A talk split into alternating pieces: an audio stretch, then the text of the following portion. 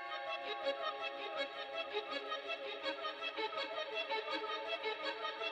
you.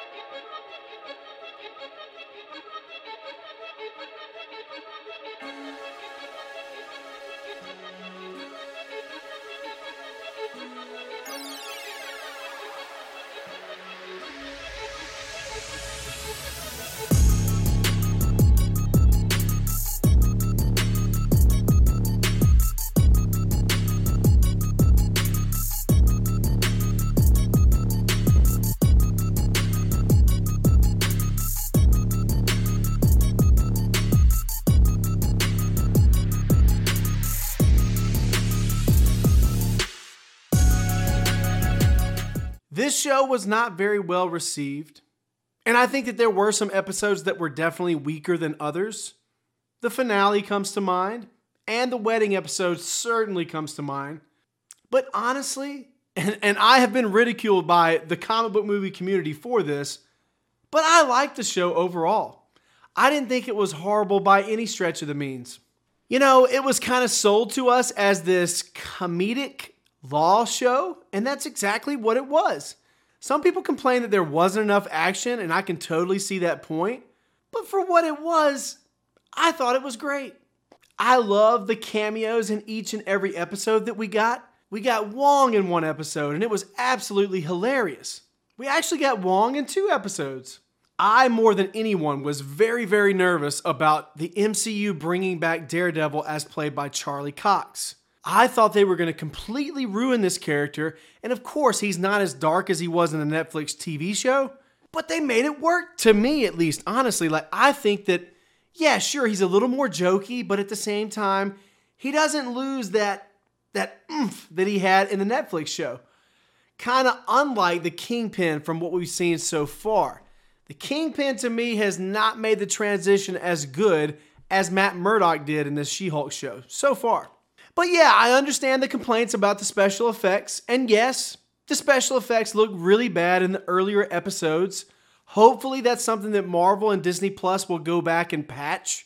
It's crazy that we're using that terminology these days with a television show, but it is what it is. I mean, it's on the streaming service. They can certainly go back and do that if they so choose. I don't know if it would financially make any sense at this point, but it could still happen. Who knows? And the special effects did, at least in my opinion, get visibly better with each and every episode, especially once we got to the finale.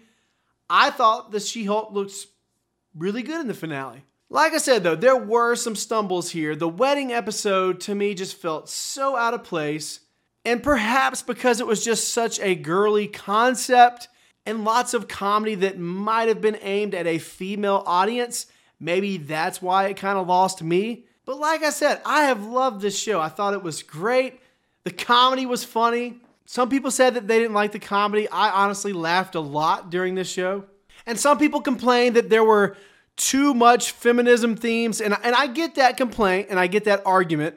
But at the same time, you have to realize that this is kind of where She Hulk is coming from, from her perspective. So, of course, just like I think I'm always right, although I'm not, it's probably the same thing with She Hulk and Jennifer Walters here in this show. In her mind, she's right. Her cousin, Bruce Banner, is wrong. And I also thought that they handled that fight between Bruce and Jennifer very well. Yeah, one could argue that Jennifer Walters beat the Hulk, but honestly, like to me, it was more like a stalemate. And the Hulk or Bruce Banner just kind of like he was toying with a younger sibling. But it just didn't feel like a straight up Hulk getting owned by Jennifer Walters situation, at least to me. That's the thing that some of us Marvel and just comic book movie fans in general have to keep in mind that every Disney Plus show and every MCU film can't be the Avengers. Like I said, there was some really cool cameos here. We got Daredevil, we got Wong, we got the Incredible Hulk. But at the end of the day, this is not going to be just like every other Marvel movie and show out there. They have to mix things up just a little bit variety. And if you watch this show and realize that concept, it can be very fun. But if you have this set of expectations in your brain before you even go into it, and the show doesn't do everything exactly the way you want it to be, then of course you're going to be disappointed. I know that we're all different. We all have different tastes and opinions about films and TV. And that's the beauty of it, right? Films and television are subjective. But at the end of the day, like I said, I really had a good time with this show. If I had to give it a rating, I would give it a 7.5. It's definitely not Marvel's best project by any stretch of the means, but there was a lot of fun to be had here. In the finale, I think they tried to lean too hard into the fourth wall breaking, and a lot of the fourth wall breaking in the finale for me personally just did not work, but it didn't ruin the show for me. Like I said, the show is just supposed to be a dumb, fun, silly lawyer show. It's kind of like a weekly episodic show that that last Each episode is like 30 minutes. So I'm not expecting to have my brains blown out of my head by some of the content that we're getting here. For what the show was, it worked pretty well for me. Like I said, it's not my absolute favorite, but I thought that overall it was well done. What do you guys think? I'm sure I'm going to get lit up in the comments, but that's okay. Let me know what you think down below. Make sure you like, share, and subscribe. Check us out on TikTok at Real Comic Book Cinema. Check us out on Instagram at Real Comic Book Cinema. And don't forget to go over to Facebook and check us out there as well. Thanks for joining me, and until next time, have a good one.